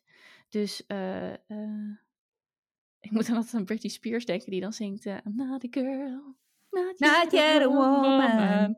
Ja. Maar goed, dat. dus, maar ja, ik weet niet. Hij zit wel lekker in zijn wel, volgens mij. Dus um, hij wordt 15. De meesten gaan natuurlijk afzwemmen. Ja. Zaterdag. Uh, bevrijdingsdag komt eraan en die ga ik lekker in het winkelcentrum hier vieren. In het winkelcentrum met een supermarkt, een drogist en een slager en een bloemist.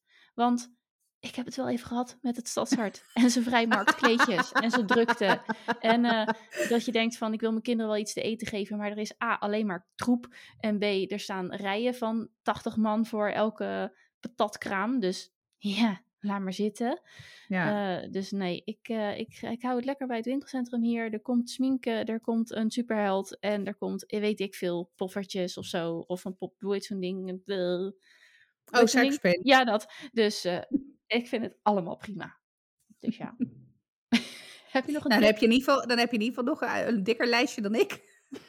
Jazeker. Ja, mijn leven is ontzettend. Oh nee, trouwens. Dynamisch. Nee, ik heb wel, uh, want we gaan. Ik ben volgende week vrijdag weer vrij, maar dan ga ik, dan ga ik dus weer één op één met Zeno. En dan gaan we naar Corpus. Oh, ik ben heel benieuwd hoe die dat vindt. Ik ook. Ja, sowieso hoe hij het vindt en hoe ja. het is voor een achtjarige. Ja. Ja. Ik nou, ook. We gaan, we gaan het horen. Yes. Heb je nog een tip voor de tiprubriek? Heb ik nog een tip? Ja, uh, ik heb een, zeker een hele dikke kijktip van, uh, en die heb ik jou ook al, zeg maar, soort van door je strot gedouwd vorige week. Uh, van Brene Brown. God, ik ben nu oh, even ja. de titel kwijt, maar die, het, was die, het is een talk, zeg maar, die zij doet en die staat op Netflix. En dat gaat over um, ja, kwetsbaarheid uh, eigenlijk. Ja, een beetje. heet hij niet gewoon de kracht van kwetsbaarheid? Ja, zoiets, ja. Ja, ja. en haar dus... boek heet in het Engels in ieder geval Daring Greatly. Dus ja. misschien dat hij in het Engels zo heet. Ja. Ja, die dus heb je inderdaad ze... door de strot geduwd. Maar dat was ook een hele goeie. Ja. ja. Uh, dus dat is mijn kijktip voor deze, voor deze week. En verder ben ik uh, halverwege dat, het boek wat je had gehoopt dat je ouders hadden gelezen oh, en je kinderen blij ja. zijn dat jij het uh, leest, zeg maar dat. Ja, ja. Uh, en uh, ja, het tof boek. Tot nu toe, kan niet anders zeggen. Ik heb hem nog niet ja. uit, maar ik haal er nu al echt wel hele waardevolle inzichten uit. Het meest waardevolle inzicht trouwens, die wil ik wel delen, want die That One Hit Home, was dat zij op een gegeven moment aangeeft van joh, He, besef je dat, je dat je kinderen zijn he, medemensen in jouw gezin en you're in it for the long haul. En je kinderen zijn niet een af te vinken takenlijstje van ik heb ze te eten gegeven, ik heb ze verschoond, ik heb... En, en die, die raakte me, want ik dacht ja, dat is wel soms de modus waarin ik zit. Dat ook bijvoorbeeld te spelen met mijn kinderen. En tijd doorbrengen. Ja, tijd doorbrengen ja. met mijn kinderen. Oké, okay, oh, ik heb een uur gespeeld. Oké, okay, ik kan hem afvinken van mijn lijst. Ja. En die van vond ik heel erg, heel erg, uh, nou, confronterend ook wel hoor. Maar dat ik dacht, ja, oké, ik check. Ik, uh, ja, ja, snap ik wel. Nou, ik, ik heb daar um, toen uh, Mees net geboren was, toen had Josh natuurlijk ook gewoon heel druk. En toen zei ik op een gegeven moment ook tegen, tegen hem, is het, is, is het, een, het, is niet, het is een taak voor je. Ja. Maar die is ook heel taakgericht. En dat heeft, dat, dus dat, hij had zo'nzelfde moment zo van, poef, ja, inderdaad. En, uh, maar ja, jullie zijn beide redelijk goed met uh, taakgerichte, gestructureerde zaken. Dus uh, niet dat dat een, een excuus moet zijn, maar het is een valkuil waar je denk ik snel instapt. Nou, maar het heeft ook echt wel wat veranderd in mijn zin om bijvoorbeeld tijd door te brengen met mijn kinderen. Als, ik zie het nu niet meer als een taak. Een taak definieer ik heel erg als ook nou, best wel, nou, niet negatief, maar wel uh, iets wat moeite kost en energie kost en hè, uitgevoerd moet worden. Uh, en, nu, ik dat echt in mijn. Ik kon het ook vrij snel loskoppelen in mijn hoofd. Zeg maar van oké, nee, mijn kinderen zijn geen taken. Mijn kinderen zijn mensen, medemensen in mijn gezin. En gewoon hè, individuutjes. En daardoor kon ik ook ineens veel meer de vreugde van het tijd samen doorbrengen vinden. In plaats van dat ik, omdat ik het dus niet meer koppelde aan een taak. Dus um, ja, erg fijn. Maar goed. Goeie leestip. Ja. ja. Ik heb nog een leestip. Uh, daar heb ik ook nog niet uit, ben ik vandaag in begonnen. Maar heel erg leuk boekje. Het is uh, Veranderen voor luie mensen. Uiteraard uh, aangeraden door... ja, zeker. Uiteraard aangeraden door de huisgenoot. En uh, het boekje is ook niet zo groot, want niet zo dik. Want, ja, nee, godzijdank. Maar dat anders, ik wou het zeggen, anders slaat het zeg maar de plank een beetje mis. Ja, ja lui mensen. En het is ook geschreven door iemand die volgens mij ook cabaretier is. Dus het is gewoon heel lekker leesbaar. En uh, ik ja. heb al een paar keer gelachen. Dus um, ja, en ook wel weer, wel weer cool. Dus dat is een leestip veranderen voor luie mensen. En ik heb een app-tip. Dat is oh. Once, Once Upon. En dat is een app, daar kan je fotoboeken in maken. En Oeh. Ja, en ik had, uh, het werd me aangeraden door een vriendin, want ik, die zei dat haar zusje dat had en dat gaf een wekelijkse notificatie. En die zei, nou, die luistert ook echt naar die wekelijkse notificatie. Elke week even in de fotoreel, fotoreel kijken en dan even een paar foto's in zijn fotoboek toevoegen. nou, die notificatie zit er niet in, dus of het nou de goede app is die ze me heeft doorgegeven of niet, weet ik niet. Anyway, uh, elke keer als ik aan het swipen ben over mijn, uh, ja, hoe heet dat, achter, app verzameling. En dan zie ik hem en dan denk ik, ja, ik moet even een paar foto's toevoegen. Dus nu hou ik mezelf eraan. En als het goed is, heb ik dan straks van 2022 een, nou ja, in ieder geval vanaf 1 april 2022, een uh, fotoboek wat ik kan afdrukken. En uh, Leuk. dit is wel goed voor mij om het zo vol te houden. Ja. ja. Dus, app-tip. Ja. Oké. Okay. Leuk. Ga ik me afsluiten. Bedankt voor het luisteren, lieve luisteraars. Schrijf lekker in voor de nieuwsbrief ik zeg het elke week, gaat je leven gewoon uh, fantastisch veel. Dat is echt nog de grootste tip eigenlijk in de tiprubriek die we hebben. Gaat je leven echt, uh, echt leuker maken. En um, ja, is het echt waard? Is het echt leuk? Uh, is, het, is het echt leuk? Is het echt leuk? Ja, het is echt leuk. Ik lach me altijd schil. anyway, we zitten alweer te lang en het is kwart voor tien. Mijn bedtijd is al geweest.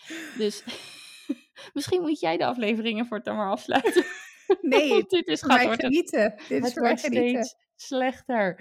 Lieve luisteraar, als je tot nu toe hebt geluisterd, onwijs bedankt. En uh, jullie horen ons volgende week weer. Doei doeg! Doei!